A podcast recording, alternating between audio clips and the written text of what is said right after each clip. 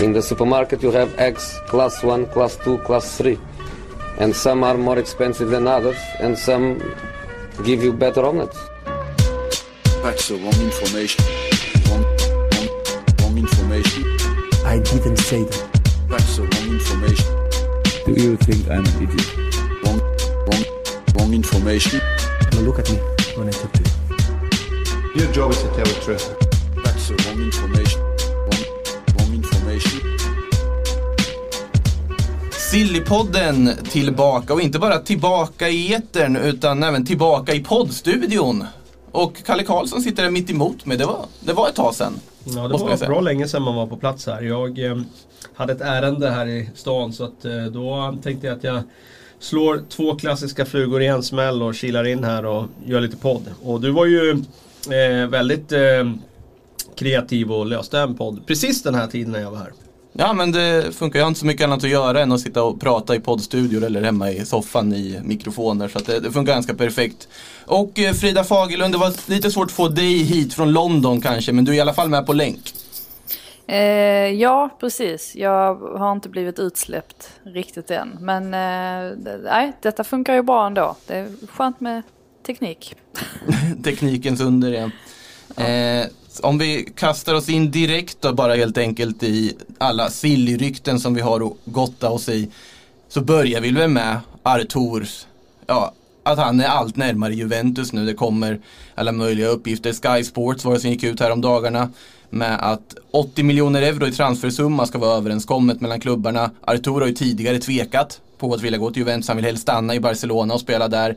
Men med tanke på också det är ett väldigt mycket häftigare lönekuvert han skulle få i Juventus.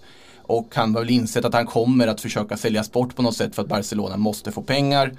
Och då ändå börjat fundera över alternativet att spela under Sarri i en väldigt ja, roll utpräglad för just honom. Och samtidigt då så är det ju att Miralem Pjanic ska i motsatt riktning och då värderar ju Juve honom till 70 miljoner euro. Och detta ska på något sätt då balansera båda lagens böcker som de behöver göra. De, Barcelona har gjort det förut med Neto och Sillesen-swappen de gjorde med Valencia förra transferfönstret. Och eh, nu håller det på på något sätt ske igen fast med väldigt mycket större spelare. Tankar kring det? Ja, så om man tittar på det bara sådär eh, snabb anblick så tycker man ju att det är hål i huvudet av Barcelona att ge bort en ung spelare. Plocka en, en spelare som har fyllt 30 som eh, visserligen är väldigt, väldigt bra men som eh, har eh, ett par år kvar kanske på toppnivå innan han börjar dala. Det ska man sätta också i ljuset av att Barcelona har väldigt problematiskt tycker jag åldersstruktur i sin trupp. De eh, står inför ett generationsskifte och Artud var väl en av de spelarna som i så fall skulle ha, eh, tycker jag, ingått i den ombyggnationen och, och haft en fundamental roll. Det jag sett av honom tycker jag är jättespännande. Och jag tycker han har eh, det där Barcelona-DNA för att kunna liksom spela den typen av fotboll som de vill spela och utföra det väldigt bra. Jag är förvånad över att de ger bort honom. Samtidigt så är det ju här en bokföringsteknisk grej som du är inne på. Um, det, det, är ju så komplicerat så att eh, trots att det blir bara 10 miljoner euro emellan i, i pengar här så kommer de ju rent bokföringstekniskt att, att eh, se ut att ha tjänat mycket mer på den här Mm. affären eftersom spelarkontrakten och värdena skrivs av eh, på kontraktslängden. Och, det bokföringsmässiga värdet av Artur är inte så högt som eh, de pengarna de får in. Och det betyder att eh, det ser bra ut i, i böckerna och ehm, eh, de får in en bra spelare. Men jag tror långsiktigt så, så känns det jätte eh, riskabelt tycker jag för Barcelona att hålla på med den här typen av grejer. De skulle snarare behöva göra tvärtom. Växla ut en spelare som är plus 30 och hämta eh, en ung spelare. Mm. Ja, plus 30-spelare finns ju liksom i laget. Ja. Så att det räcker och blir över. Alltså det är ju en ganska, är man intresserad av fotbollsekonomi så är ju det här verkligen en deal som man ska sätta sig in i. Um, för jag, jag är inte alls uh, liksom high på hur det fungerar uh, sådär um, in i minsta detalj men uh, det är ju väldigt, väldigt intressant att de båda kommer göra eller generera en vinst på, på cirka 60 miljoner euro trots att det ser ut som det gör. Jag visste faktiskt inte att Um, alltså hur upplägget var kring, kring spelare, alltså att man amorterade av varje år till exempel. Uh, det är en sak jag har lärt mig uh, idag i alla fall. Men jag ska inte, ska inte sitta här och påstå att jag förstår exakt hur allting går ihop. Um, det, det, är fortfarande lite för komplext för mina mattekunskaper men eh, intressant deal. Eh, så mycket kan man säga. Alltså det funkar egentligen som på ett vanligt företag som köper en stor industrimaskin. Mm. Att man skriver av den maskinen på fem år. Och i fotbollsvärlden så skriver man av spelarnas värde på, på den kontraktslängden de har. Och det gör att det rent bokföringsmässigt ser ut som att de tjänar massa pengar. Men sen kommer ju någon slags verklighet i kapp också. Precis. För den sista raden som man alltid någonstans ändå har att förhålla sig till. Den blir ju inte bättre av att man håller på med de här grejerna. Så att ehm, Ja, som sagt, jag, jag har inget förtroende för hur Barcelona sköter sin business nu för tiden. Och jag utgår från att det måste till någon förändring i toppen där. Och där är det ju så att Bartomeu kan ju inte bli omvald. För att han har suttit och att det finns en maxgräns på hur länge du får sitta som ja, president i Barcelona. Sen verkar det ju vara så att man inte riktigt är säker på vem som de kommer ha som ny kandidat från deras läger heller. Så allting är väldigt rörigt. Men oavsett vem som kommer ta över Barcelona när de har haft sitt presidentval så kommer den ha ju enormt mycket jobb att göra och liksom fixa till allt som har gått snett i den där klubben under senaste tiden. Och i det här fallet så är det ju, de måste få in 70 miljoner euro innan det blir juli. Så det är, vi har alltså mindre än en vecka som de måste få in de här pengarna. Om de säljer Artur, ja då kommer de pang få den försäljningssumman för den går ju direkt. Men däremot så måste de ju i och med att Juventus köper Artur för ett överpris, köpa Pjanic för ett nästan ännu värre överpris vad det verkar. Och då är det ju en avskrivning på Pjanic över den kontraktslängden som han kommer ha efter det. Så att det, de sätter ju sig i en jättejobbig sits på alla sätt och vis när de gör det här. Och det är ju det som är problemet med alla, Coutinho, Dembélé och Griezmann, alla de här värvningarna påverkar ju fortfarande ekonomiskt också. För de måste ju fortfarande skrivas av. Och där blir det ett problem med Coutinho och det är därför man ändå kan tjäna på att låna ut honom för att då kan du ändå åtminstone bli av med lönen på något sätt. Men du, du går ju otroligt ekonomiskt back. Eh, rent sportsligt håller jag helt med dig också Kalle, att det, det är inte en plus 30-spelare de behöver in. Det är inte Miralem Pjanic de behöver in och Artur har ju varit en av få lyckade värvningar under den här regimen. Måste man säga. En av få faktiskt välscoutade värvningar som går in och gör skillnad och verkligen passar Barcelona. Och att göra sig av med honom nu på det här sättet och ta in en Pjanic, nej. Det är eh, oroväckande. Eh, Ja, man undrar ju hur illa den ekonomiska situationen är när man måste till med den här typen av... Man ska sälja Guldklimpen, Artur. För att bara balansera böckerna eh, så här kortsiktigt också som det handlar om. Som du säger, en vecka. De måste ha in pengarna. Eh, det, eh, man kan ställa rätt eh, skarpa frågor kring Barcelonas situation. Mm. Men det är en sak att byta reservmålvakt och göra en sån bokbalansering. Här pratar vi om en helt annan nivå, spelar en helt annan nivå och summor. Om nu det här blir av då ska sägas. Eh, samtidigt finns det ju andra spelare Barcelona vill bli av med, typ Coutinho. Som vi har pratat mycket om. Eh, enligt Daily Mirror så vill man nu rea ut honom, också såklart för att kanske generera pengar. Ska tilläggas att Pjanic ska ju dessutom då köpas efter första juli för att böckerna ska vara balanserade och då blir det ett problem för nästa sommarfönster. De säkert måste göra samma sak. Eh, men 700 miljoner kronor vill de då ha för Coutinho enligt den här brittiska tidningen. Eh, men de flesta klubbar då, och det är de engelska det handlar om, de är ju mer intresserade av en låneaffär. Eller kanske en swap deal. Säger jag nu, för att Independent har kommit med uppgiften att Barcelona är intresserad av en viss Tanguy Ndombele från Spurs. Som då ska vara aktuell för att bytas mot antingen Coutinho eller kanske Nelson Semedo. Eh, till att börja med, Ndombele, Spurs. Det har ju pratats lite om också hans relation med Mourinho, att den inte är helt hundra. Nej, absolut inte. Eh, det är någonting som inte går jämnt upp där eh, överhuvudtaget. Det har ju pratats mycket om att Mourinho inte gillar eh, attityden som han liksom visar upp på, på träningarna och sådär. Jag, jag, liksom, jag, ska- jag ska inte påstå att jag eh, liksom tar, man tar inte någons parti här. Man vet ju också om att Mourinho kan vara eh, alltså väldigt svår när han väl vill det. Eh, men det vore ju förstås ett misslyckande för Spurs del som värvar in en Dombele eh, i somras och förväntar sig liksom att, att han ska bli, eh, eller när han kom med höga förväntningar och, och liksom han, han kostade väldigt mycket pengar och sen så eh, skulle man byta bort honom på det här sättet. Ehm, men visst, vill man satsa långsiktigt på Mourinho och det antar jag att man kommer göra. Då, då är det kanske så det kommer bli för en Dombele vill ju spela fotboll. Eh, så är det ju. Ehm, och just nu ser det ju inte ut som att han kommer få sådär jättemånga minuter. Så att eh, på det sättet så kan jag, kan jag se det här hända. Eh, och jag har full förståelse för att man eh, är lite sådär försiktig kring Coutinho med tanke på nej men, hans ålder. Han är ändå 28 år nu. Eh, 700 miljoner kronor är, är ganska mycket med tanke på vilken situation alla klubbar befinner sig i just nu i och med pandemin um, och sådär. Eh, det har ju pratats väldigt mycket om Arsenal också och det är väl främst för att ja, Kia är agenten ehm, och han är ju involverad väldigt mycket i, i Arsenal eh, på alla sätt och vis. Men eh, det är väl eh, ganska osannolikt att de skulle ha råd att fixa honom bara sådär hur som helst. Så att ehm, nej, det, det, är väl mycket möjligt att det kommer hända. Det ser i alla fall ut som att Coutinho vill till just Premier League. Mm. Han eh, vill väl tillbaka dit också, det är där också pengarna finns. Men de vill ju som sagt ha ett lån. Men om vi tänker en eventuell swap då, Ndombele Coutinho. Vad tycker du, Kalle? Nej, jag är inte helt eh, säker på att eh, det skulle eh, gynna någon av parterna egentligen. Eh, då menar jag utifrån att jag tror att Barcelona vill väl egentligen ha pengar rent av, eller så rena cash för Coutinho. Det är det de har letat efter. Så jag tror inte en swap för dem är optimal. Eh, mer än för att balansera böckerna då, mm. möjligen. Eh, igen. Ja. igen. Eh, sen är det klart, en Dombele är väl en helt okej okay, liksom, rotationsspelare där som kan gå in och spela ibland. Men det, nej, det känns inte det känns inte helt klockrent för deras del. För Tottenhams del tycker jag är för, för riskabelt.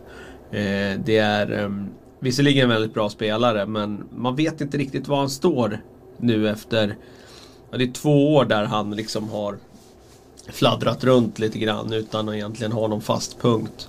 Och um, Det är en sån spelare du måste bygga laget kring.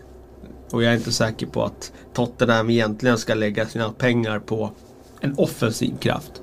De behöver lägga sina pengar på, på andra saker om du frågar mig. Um, Försvaret definitivt. Eh, och ja, jag, jag, tycker att det ska få kosta istället. Mm. Finns ju även uppgifter om att PSG ska vara intresserade av de Bele i det här läget också. Det känns för kanske, nu har ju PSG ganska mycket inne mitt där också. Men det känns nästan på något sätt mer logiskt än Alltså i Barcelona känns det känns bara fel på något sätt. Det känns inte som rätt typ av spelare de behöver få in heller. Det skulle väl vara då om man tar bort Vidal. Tänker jag spontant. Att där finns det väl vissa likheter åtminstone. Ja precis, att han fyller den trupprollen ja. då i så fall och var lite tuffare, lite hårdare. Lite får en föryngring dessutom också. Ja precis, det... Nej, det skulle ju vara det i så fall. Mm. Men annars ser jag inte vilken, eh, vilken roll han skulle fylla i Barcelona. Ehm... Nej, jag, jag ser inte det. Startspelare kommer han inte vara. Ehm... och... Mm. Nej, jag vet inte. Nej, udda saker pågår i alla fall i Barcelona, det kan vi ju vara överens om. Samtidigt sitter det ju en Thiago i Bayern München som många Barcelona-supportrar nog väldigt gärna hade sett att man kanske betalar ett överpris för att få tillbaka. Sett till att han är fostrad i La Masia, har liksom Barcelona-DNA på så sätt. Och han kan ju faktiskt vara på väg bort från Bayern München nu. För det är Bildt trovärdiga uppgifter när det kommer till just Bayern München här. Som skriver att det kan bli en flytt, hans kontrakt går ju ut 2021 också. Han har kommit lite till åren. Eh, och han kopplas faktiskt samman med Liverpool. Här nu mm. också. Eh, Frida, dina tankar om Thiago i Liverpool, hade det passat tror du? Nej, jag har jättesvårt att se det hända. Eh, jag vet att det går inte riktigt hand i hand med hur Liverpool brukar agera liksom, på transfermarknaden. Eh, vi får komma ihåg också att han är 29 år. Um, så att liksom jag, jag förutsätter att det är klart att saker och ting har förändrats nu under pandemin. Och att man kanske får förändra sin strategi och sådär. Men eh, nej, jag, jag, nej det, jag tror faktiskt inte alls på det. Mm.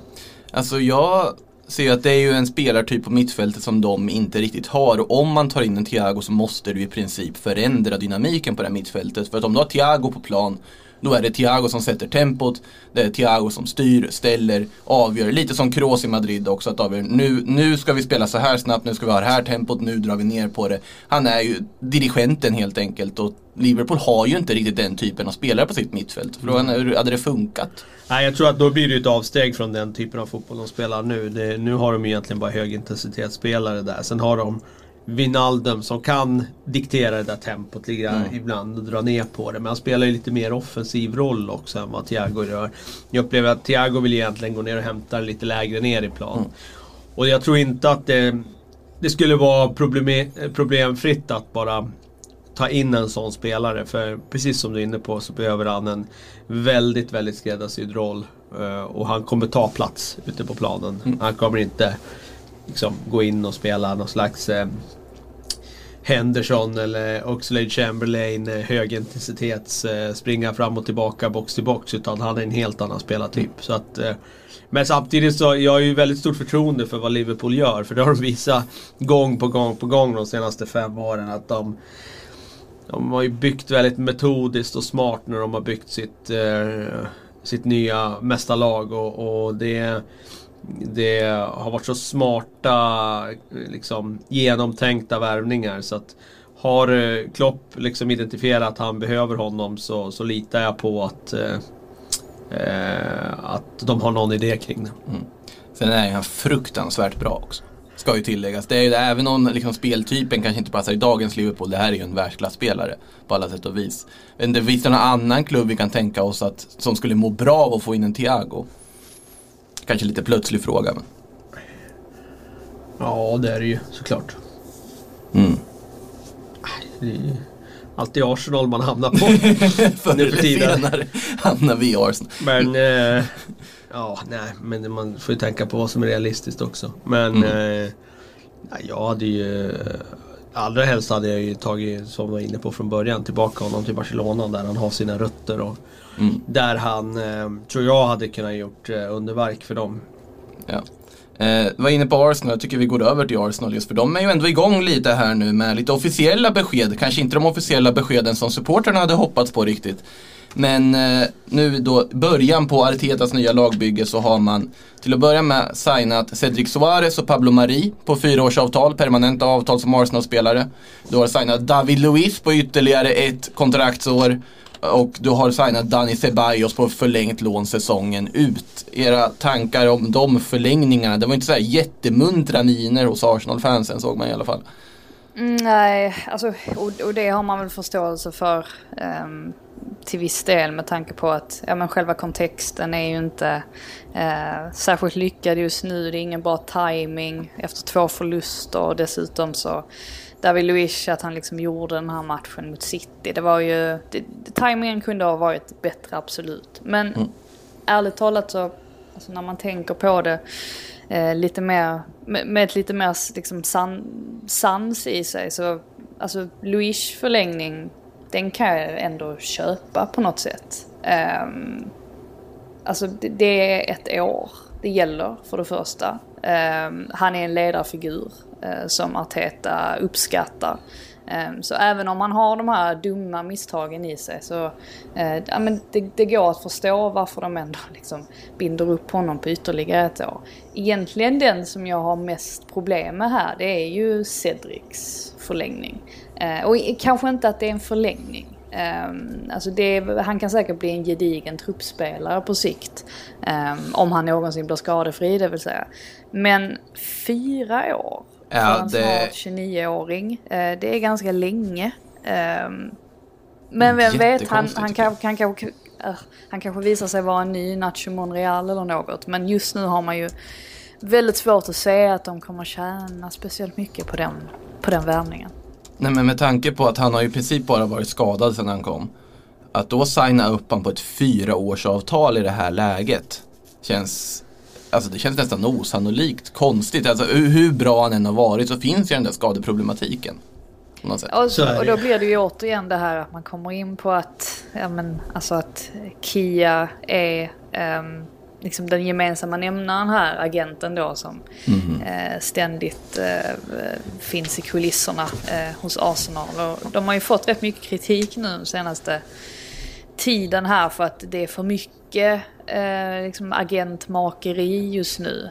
Um, och, och, jag ska inte sitta här och säga att Eh, det kan ju gå hur bra som helst att samarbeta med en agent. Alltså vi har ju sett Wolves till exempel som har gynnats väldigt mycket av att samarbeta så tätt med Jorge Mendes eh, exempelvis. Men det har ju inte riktigt funnits i Arsenals tradition eller kultur att bete sig på det viset. Alltså vi vet ju bara hur, alltså vad Wenger tyckte om agenter. Alltså han hade ju, han hade ju aldrig tillåtit det här så att um, Nej, det, det är, alltså Arsenal håller ju på att försöka bygga upp någonting nu ju.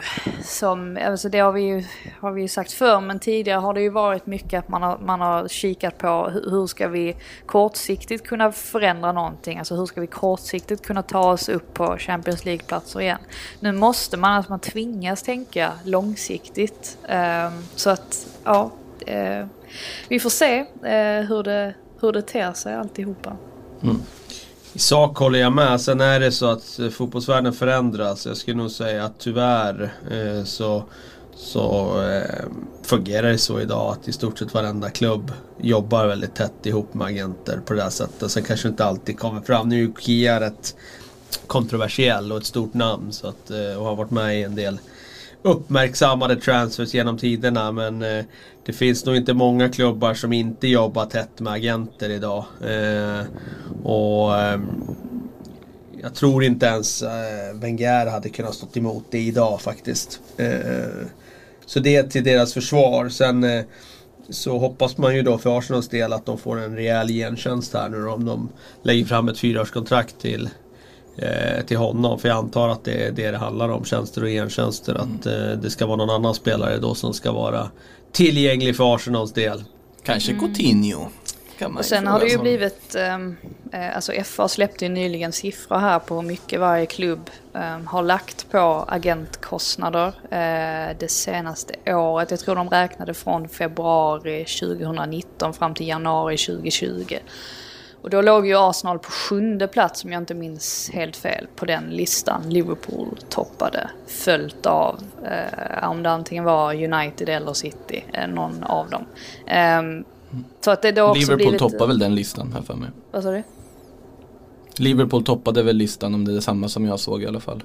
Och det var väl Ja, ja absolut. Men, men, absolut. Ja. men vem, vem som var tvåa eller trea, om det var City eller United. Alltså ah, någon ah. av dem som var tvåa respektive trea. Mm. Um, men i alla fall så, det, alltså, så det har blivit lite en, en, en liten mytbildning till kring att Arsenal skulle liksom lägga så ofantligt stora summor på agentkostnader. Det stämmer ju uppenbarligen inte i alla fall. Eh, när vi ändå är inne på Arsenal så har det kommit uppgifter här nu om att Arteta nu ska vara öppen för att göra sig av med Matteo Guendouzi. Och detta då, ganska, Daily Mail som kom med uppgifterna och det är ju ganska passande såklart efter hans struptag mot Mopey och så vidare i Brighton. Matchen där som han förlorade. Guendouzi känns det som en spelare som Arsenal ska satsa på? Eller finns det ändå en logik i att försöka sälja av och casha in? Hade du frågat mig för ett år sedan så hade jag sagt definitivt ja. De ska definitivt satsa på honom. Mm. Och det kan nog vara mindre än ett år sedan som jag fortfarande tyckte att det var en spelare som de absolut skulle bygga mittfält kring. Men Hans senaste halvår har ju, ja nu har ju varit mycket corona då men eh, vi kan utöka det till hans senaste åtta månader då. Mm. Har ju inte varit speciellt bra. Eh, utan han har stagnerat och han har till och med gått bakåt i utvecklingen. Och, eh, han är ju en lite speciell eh, figur sådär. Eh, och det är klart att om, om han inte presterar och har den svansföringen som han har då tror jag att det blir kan bli ett problem. Eh, och det är väl det de kanske har känt i så fall då. Eh, men jag vill ändå tro att, att eh, han kan få huvudet på plats och, och skärpa till sig lite grann. Eh, för han har visat hög höjd i, i, några insatser som är jättespännande. Då är han, eh, ja, då är han eh, lite unik med sina egenskaper. Att han har en sån jäkla fart i sin, i sin motor. Att han orkar pumpa upp och ner och kan verkligen dominera ett mittfält. Men det var länge sedan han gjorde det nu. Om det varit den gamla goda tiden så hade det ju varit så att han hade gjort en bra säsong så hade Barcelona stått där med en gäng slantar och köpt loss honom. Uh, nu är det ju inte riktigt på det sättet men uh, alltså det, det, känns som att det finns en potential hos honom. Alltså, alltså i allmänhet. Men... Ja.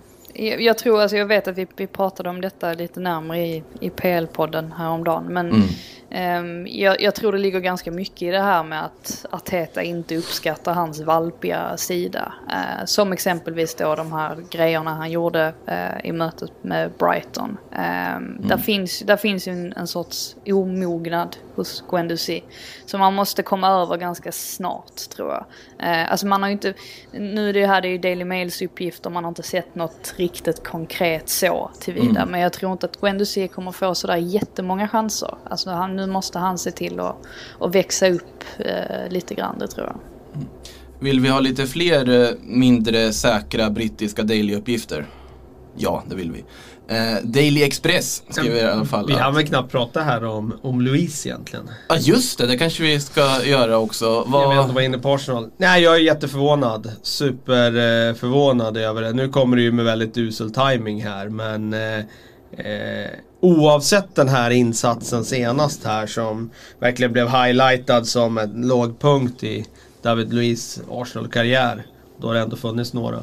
Så um, tycker jag det är högst uppseendeväckande att man inte väljer att titta vidare efter en, en annan typ av mittback. Det måste finnas unga mittbackar som, som de kan få ut betydligt mycket mer av än att förlänga det här kontraktet. Så jag, jag är jätteförvånad.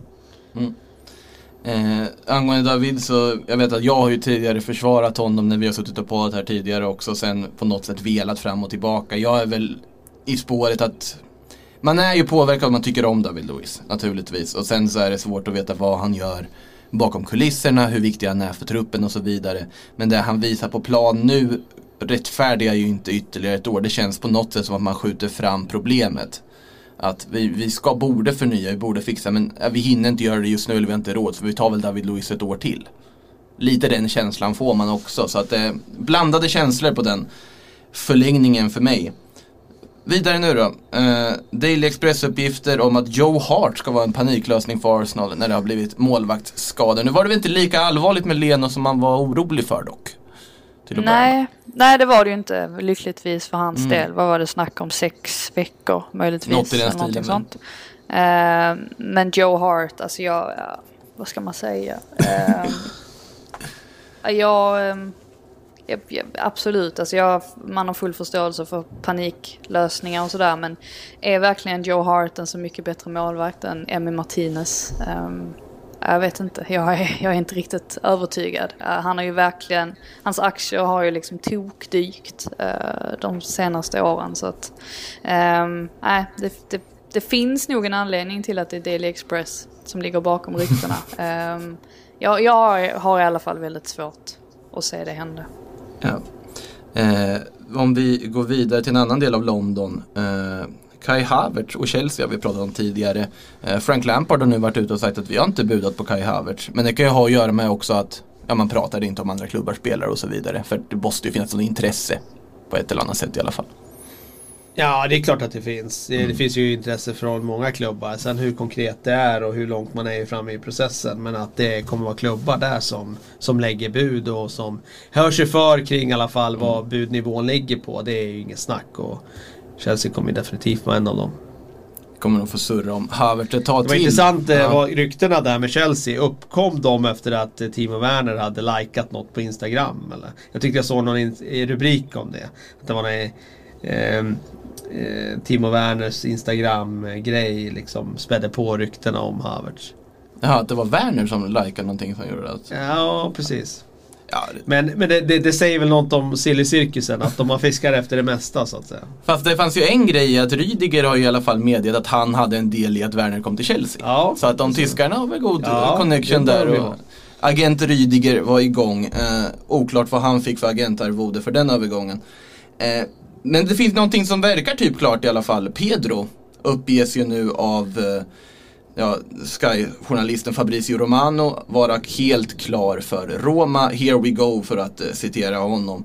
Eh, då, först ska han ju då spela klart säsongen med Chelsea. Både Pedro och William har förlängt sina korttidsavtal då. Eller la, skrivit korttidsavtal rättare sagt då med Chelsea säsongen ut. För Pedros del är det alltså, uppges det vara klart med Roma som nästa anhalt. Vad säger vi om det? Pedro till Roma? Ja, nej, men det är väl ganska naturligt att han ehm, går skilda vägar med, med Chelsea i alla fall. Alltså, han har ju Mm. varit... ehm, det, är inte riktigt samma Pedro. Alltså han kan, han kan blixtra till ibland men um, om vi ska liksom jämföra de här lite, lite äldre spelarna i laget så är ju han den som definitivt har um, klarat sig sämst under säsongen. Alltså när han väl har fått chansen att komma in så Um, jag vet, han har inte riktigt den speeden längre uh, och det har märkts av um, väldigt tydligt. Men han är ju fortfarande en, en bra spelare. Alltså han, han är ju fortfarande liksom intelligent i, i det han gör. Så att eh, det är klart att det blir säkert jättebra för honom att komma till en sån typ av liga som, som Serie A.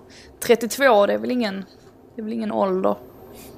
Han är ju också fortfarande en otroligt så här, nyttig spelare som tar väldigt smarta löpningar och öppnar ytor för sina lagkamrater på ett väldigt bra sätt. Han, han springer ju väldigt mycket Pedro och han är ju nyttig och en lagspelare som är så att det kommer säkert gå kanonbra där i Roma för hans del. Eh, när vi ändå är inne på spanjorer i Chelsea så har det kommit lite, Marca har skrivit här att Kepa kan vara aktuell för en flytt hem till Spanien och då till Valencia dit han då ska ha erbjudits. Och eh, då ska det vara genom någon sorts tvåårslån med någon form av köpoption efter. Men det känns väl väldigt långväga va? Att man ska göra sig av med Kepa eller? Han har ju, han har ju vacklat lite den här säsongen och var ju bänkad några matcher där. Eh, samtidigt så kostar ju så fruktansvärt mycket pengar när han köptes. Och det känns inte som att den prisnivån är kvar där nu i Corona. Så Lån två år till Valencia sa du? Ja det är det som Marca skrev i alla fall. Ja. Det är nog inte helt omöjligt ändå att, att de i alla fall undersöker möjligheter att eh, titta på en ny målvakt. Sen behöver de ju vara kreativa om de ska lösa det på något ekonomiskt bra sätt och då kanske det är en utlåning som som gör det möjligt. Jag vet inte. Eh, så jag tror inte det går igenom. Jag tror inte mm. de får till någon lösning. Jag tror inte det finns någon målvakt på marknaden som, som de kan bara lossa sådär. Eller få loss och, och garantera att den målvakten är så bra så det är värt att göra den här typen av transaktion. Fanns ju lite lösa rykten om Dean Henderson. Ja, jag förstår, jag förstår inte riktigt hur det ska gå ihop med tanke på att alltså man behöver ju egentligen inte värva in endast en målvakt utan egentligen två då. För att det är ju framförallt det man har, man har kikat efter, alltså en, en ordentlig andra målvakt istället för Caballero. Alltså som kan vara liksom med och konkurrera med Kepa på, på ett helt annat sätt. Så att på det sättet så känns det ju konstigt. Eh, sen, ja, sen har det ju varit mycket snack om, om Dean Henderson. Um, Frågan är alltså, man har ju väldigt svårt att säga att United skulle, skulle tillåta det. Men å andra sidan så är det klart, de sitter ju i en speciell sits där ju, i och med att de har eh, David de Gea på ett, eh, liksom på ett kontrakt såklart och de kan ju inte sätta honom på, på bänken. Eh, svårt att sälja honom. Eh, så att, eh, nej, det... Um, jag vet det är mycket som, det känns som att det är mycket som ska klaffa för att det ska, ska hända på mm. något sätt. Eh, vad säger vi om William Carvalho och Leicester då? Eh, det är i alla fall också Marca här nu som skriver att Leicester och William Carvalho i alla fall ska vara överens. Dock att Real Betis där Carvalho spelar och Leicester då ännu inte är överens om någon sorts transfersumma eller dylikt. Det känns ju spontant som en spelare som ändå hade kunnat göra ganska mycket nytta i Leicester. Nu, ja, nu, nu har jag, min energinivå har varit ganska låg i den här podden. Men, alltså William Carvalho, det här ryktet Mm. Det, det, får en ganska upphypad ändå, i alla fall mig. Uh, och jag tycker det är ytterligare ett bevis på att Leicester har en väldigt förnuftig värvningsstrategi. För att det har ju varit snack såklart om att NDD kommer flytta vidare så småningom. Och då mm. känns ju Cavallo som den perfekta ersättaren till honom. Uh, och även om de inte är i någon hast kring att sälja NDD så kan de väl säkert spela ihop också tänker man. Alltså Carvalho är väl en aning mer offensiv än vad NDD är. Så att, um, uh, nej det verkar väl som att det är ganska klart också va? Eller att de har väl kommit överens om det personliga kontraktet väl? Alltså i Carvalhos fall så han har ju haft lite skadeproblem nu i Betis, inte spelat jättemycket då under den här säsongen men när han kom in där så var han ju fruktansvärt bra. Sen är det väl problemet jag kan se att Ndidi kommer in som en ersättare för Kanté. Både Ndidi och Kanté är väldigt alltså, rörliga spelare som rör sig under ganska mycket ytor på en fotbollsplan. William Carvalho är ganska mycket mer statisk. Att han är på något sätt mer sittande. Tänk liksom Casemiro-typen fast det gamla Casemiro. Uh, att liksom sittande på ett annat sätt och inte lika mobil och tvåvägs som Ndidi och Kanté är. Så det är en lite annan typ av defensiv mittfältare. Måste vara kanske ha ännu starkare just defensiva egenskaper än vad de två andra har. Eh, Men jag tror att det är en intressant värvning och det, det känns klok också. Han har väl, vad är han, 27 om vi ska... 28. 28, det var inte så långt bort ändå. Eh, så att det är ju fortfarande en spelare som har några år kvar också och jag tror inte han skulle vara allt för dyr att lö- lösa från Betis heller i det här läget. Så att, Det var så otroligt mycket snack om honom för 6-7 år sedan Mm. redan. När han var ung och het i, i, i ehm, Sporting. Mm. Men... Eh, ehm, ja, jag är, som sagt det är lite det du är inne på där med tempot i Premier League. Det passar ju inte den där typen av, som jag ser lite mer lågintensiva spelare. Men eh, han har ju en del egenskaper som är jättebra. Hans fysik och hans liksom eh, ja, men storlek och jag kan diktera liksom andra bollspel och så vidare. Så, eh, ja, intressant. Otroligt underskattad passningsfot också tycker jag. Eh, väldigt fin faktiskt. Eh, vidare här, eh, någonting som också verkar vara något som vi bara ska vända. Vi får se hur det blir med Carvalho och Leicester, men någonting som verkar i alla fall på alla uppgifter och trovärdiga uppgifter på att vi bara väntar in en officiell bekräftelse på. Det är Thomas Moniers flytt till Dortmund. Eh, Monier som ju lämnar Paris på fri transfer nu när hans kontrakt går ut. Då ska vara klar för Borussia Dortmund på ett fyraårsavtal. Kanonvärvning säger jag. Alltså, men det säger jag alltid om Monier, att det hade funkat för alla lag som behöver en högerback. Eh, I Dortmund det känns som en supervärvning och det tyder väl också på att Achraf Hakimi inte kommer vara kvar i Dortmund. Det tyder väl i och för sig det mesta på innan också men en superbra ersättare i alla fall. Ja, men jag håller med dig. Det, jag tycker att det är en sån där eh, spelare som eh, jag är lite förvånad över att toppklubbarna inte har tittat lite mer på. Eh, jag tänker på toppklubbarna i England. Eh, det är inte så många alternativ i just den positionen heller. Mm. Så att ehm, ja, nej, det, är- det är en bra värvning. Och Dortmund kopplas ju även samman med en ung brittisk talang, nämligen Jude Bellingham från Birmingham som då också verkar vara på väg till Dortmund. Frida, vad tycker du om Jude Bellingham? Är det rätt steg för honom att ta att gå till Dortmund och Tyskland? Ja, men han har ju givetvis kollat på eh, några av sina landsmän här som har lyckats väldigt bra med att ta det steget till Mm. Tyskland och förhoppningsvis då säkert komma tillbaka så småningom till Premier League eh, som en helt ny eh, och mer välutvecklad spelare. Han är, eh, jag har inte sett honom spela själv, jag har bara sett hans namn i förbifarten lite grann men jag pratade med en kollega som sa att han aldrig har sett en större talang. Och jag vet att det är ett slitet ut- uttryck såklart. Men den här personen, säger han det så då jag litar ändå ganska mycket på det.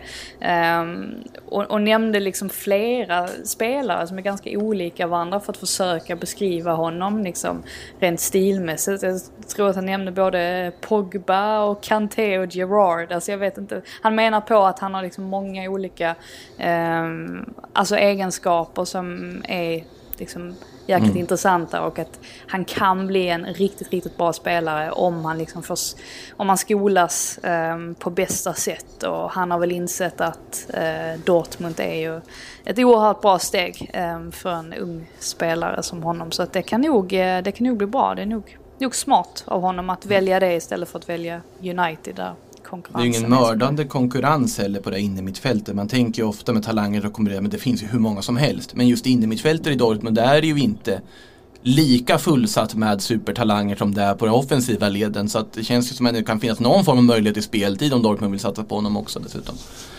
Så, eh, ja. Eh, vidare då, eh, Raúl Jiménez i Wolverhampton, han pratas det ju ganska mycket om. Eh, har gjort det fruktansvärt bra i Wolves. Eh, Juventus har intresserat sig för honom enligt uppgifter och även Manchester United har kopplats samman. Eh, enligt brittiska medier så ska vi ha satt ett pris på Raúl Jiménez nu på 110 miljoner euro, 1,1 miljarder. Är, är det ens sansat att kunna kräva de pengarna för Raúl Jiménez tycker ni? Nej men det, det speglar ju också att det kommer eh, eh, från en klubb som inte har något som helst behov av att sälja. ja, så är det i och för sig. Och, och de eh, håller själva på att liksom försöka bygga för att etablera sig och göra en satsning till att nå Champions League. Och då släppa sin bästa, eller i alla fall en av de absolut viktigaste spelarna det blir ju liksom, då måste man sätta en prislapp därefter. Jag tror att det är en sån där skräm iväg alla prislapp. Ehm, sen tycker jag att han är fenomenalt bra. Så det är en, det är en, det är en komplett anfallare. Och jag tycker han visar det vecka ut och vecka in. Och um, han hade kunnat spela i någon av de absolut största klubbarna, det, det tycker jag. Ehm, och um, han har förmodligen varit ännu bättre med en ännu bättre omgivning. Och ett mer offensivt lag. Så att eh, jag förstår att de kan kräma bra. Sen är den där ganska extrem den där summan. Tycker jag ändå. Men eh, det brukar ju vara lite förhandlingstaktik det där. Och, och basunera ut att man eh, inte släpper en spelare om man inte betalar något helt astronomiskt. Och vi får se, om man skulle sälja så tror jag inte det blir riktigt för den summan. Nej.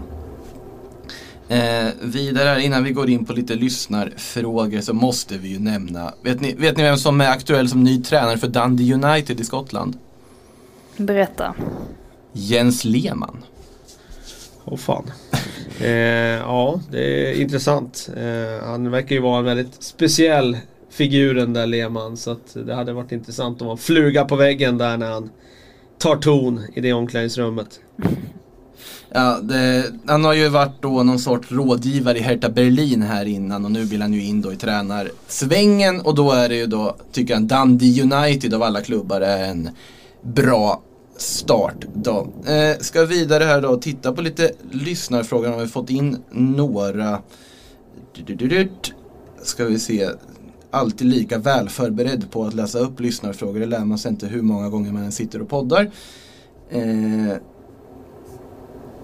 då ska vi se. Jesper Haglöf frågar Ndidi som ersättare till Matic i United. Vi var inne på Ndidi lite. Vad tror vi om Ndidi? Hade det varit något för United? Eh, både ja och nej. Eh, han klarar definitivt den defensiva eh, delen. Men eh, nu när de har Ja, spelar ju nu enligt den där modellen som vi har nämnt och pratat om tidigare i PL-podden att de skulle kunna göra när de fick in Bruno och Pogba, att de spelar med två tior. Då behöver de även ha en riktigt bra passningsfot i den där positionen bakom. Inte bara en som kan eh, täcka upp defensivt, utan även måste vara en spelare som är smart nog för att hitta de där två. Och det är inte så lätt eh, att hitta spelare som har både och. Men eh, eftersom de spänner bågen ordentligt eh, med den budgeten de har så, så måste ambitionen ändå vara att, att hitta det. Nu var ju Matic fruktansvärt bra i, i gårdagens match.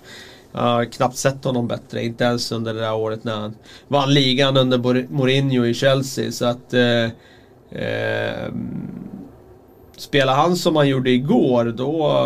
då Behövs det ingen. nej, då behövs det ingen. Sen är ju, han är ju 32 bast, så det är klart att det behövs någon på, på, på sikt Ja. ändå. Eh, jag är inte säker på att varken Fred eller McTominay är svaret. McTominay är tillräckligt bra defensivt, Fred är tillräckligt bra offensivt med boll så. Men ingen av de två har båda delarna om du frågar mig. Vi kan ju slänga in det. McTominay har ju förlängt också nu eh, till, vad är det, 2025 va? Har jag för mig. Eh, då känner ni om den förlängningen? Den känns väl ändå fullt logisk eller? Ja, den är logisk. Jag tror inte han kostar jättemycket i lönekuvertet heller. Utan det är en egenfostrad spelare som de får förlänga med. Och det kommer vara en bra truppspelare för dem under många år. Det var ju den typen av spelare de hade när de var som bäst under Sir Alex. Det. Så de hade John O'Sheas och Darren Fletchers och eh, Park och sådana där rollspelare. Och det, det tror jag att de kommer behöva framöver också. Eh, Patrik Hansen frågar hur kan en klubb som Barcelona hamna i en position där de måste byta ner sig för att lösa ekonomin? Vi var ju inne på det lite. Han retweetar här också Swiss Rambles eh, genomgång lite ekonomiskt här då. Twitterkonto Swiss Ramble. Kan jag rekommendera för er som undrar vad vi pratat om här med avskrivningar och alltihopa. Det förklarar ganska bra vad det är som håller på att ske här. Ja, alltså det är ju flera års vanskötsel. Alltså svaret är egentligen. Att det är så man har hamnat i en sån ekonomisk sits. Att det är flera års dåligt sportcheferi, flera års svagt ledarskap, flera års, ja vi ska göra plus i böckerna istället för att bygga ett bra lag på plan. Man kan sitta och prata om det hur länge som helst egentligen. Så att, det är där. Så är det i Barcelona. Dennis Gunnar frågar, Arsenal förlänger med Luis för hans erfarenhet, säljer av två, tre andra backar, Sokratis, Mustafi, Chambers, tänker han då, och vävar in ytterligare en ung mittback utöver Saliba. Vem skulle passa beskrivningen som finns tillgänglig? Jag säger Dayo Upamecano. Ja. De har ju ryktats vara där och rycka. Och Jag gillar ju honom skarpt. Mm. Jag tycker han är jättebra. Eh, Jag tror inte de har råd med han andra där, Konate eller vad han heter. Hans mittbackspartner i Leipzig. Är han dyrare? Det måste han ju vara för Upamecano sitter på utgående. Precis. Eh, jag tror att han kommer gå riktigt högt för han är ju riktigt bra också. Mm. Eh, så att eh, kan de vara med och hugga på Upamecano så, så eh, hade det varit riktigt intressant för dem. Samtidigt så tror jag att det finns andra klubbar som också kommer vara det. Och då finns risken att den där prislappen drar iväg ändå. Det surras ju lite om att Bayern München i princip har en deal klar. Det hade också. inte varit helt förvånande. Det hade det ju inte varit. Det pratades lite om att eh, Arsenal ville värva också Salibas eh, partner i Saint Etienne, Wesley Fofana. Eh, han är ju född 2000. Ehm, Men eh, jag, jag såg det ryktet för, ja men det var väl någon månad sedan och sedan dess har, har jag inte sett någonting mer om det. Så jag antar att intresset kanske svalnade av eh, för den lösningen också. Det hade ju annars varit eh, ja, lite speciellt att plocka liksom två mittbackar från, från samma klubb. Eh, ska vi se, Joel här har ställt alla möjliga frågor. Vi hinner nog inte ta allihopa men vi kan ta en av de här. Varför plockar ingen Pulgar från Fiorentina? Har vad som krävs för att spela för en av de stora drakarna. Ja, jag blev förvånad att Erik Pulgar gick till Fiorentina förra sommaren med tanke på hur otroligt bra han var för chilenska landslaget och vad han har visat. Eh, sen ska jag väl ärligt säga att jag har inte sett jättemycket av Pulgar den här säsongen för att avgöra hur mycket han sen har accelererat när han varit i Fiorentina. Men det känns ju som på sikt absolut en spelare som ska spela i en större klubb än Fiorentina för att de inte börjar växa och hittar någon form av framtidstro. Eh, Silva Exaguero frågar varför är ingen annan klubb ute efter Leroy Sané? Ja, det är väl säkert en kombination med att han har alltså dels varit skadad. Alltså han har ju själv alltid haft siktet inställt på just Bayern München. Um, vi har inte sett honom spela på snart ett år. Um, ekonomin är som den är nu uh, bland klubbarna. Um, det är väl nog kanske de, de största anledningarna till att det inte har pratats om någon annan klubb uh, direkt, skulle jag tro i alla fall. Han verkar ganska inställd på Bayern München liksom rakt av också. Att det, det är dit han ska och det är där han ska bli stjärnan på något sätt. Och det Och sen har han gans- säkert en ganska hög lön som vissa klubbar eh, utesluter redan där med tanke på att han dessutom varit rätt skadedrabbad Mm. senaste åren också. Ja, eh, ska vi se här. Vi kan ju avsluta med Rickard, Rickard Rönnklin skriver Ligger fem avsnitt bakom på grund av aktiviteter och hinner knappt lyssna i kapp i det här tempot. Och då ska vi väl inte dra ut på det här avsnittet allt för mycket heller så att Rickard hinner ifatt på ett eller annat sätt. Eh, Frida, Kalle, sedvanligt trevligt att surra med er och eh, dags för lunch nu tycker jag. Man börjar bli lite hungrig. Känner jag. Så är det nog. Eh, det blir eh, en lunch i solen nu. Låter underbart. Hoppas ni alla har det bra i solen också. Vi ses snart igen. Ha det gott till dess. Hej då.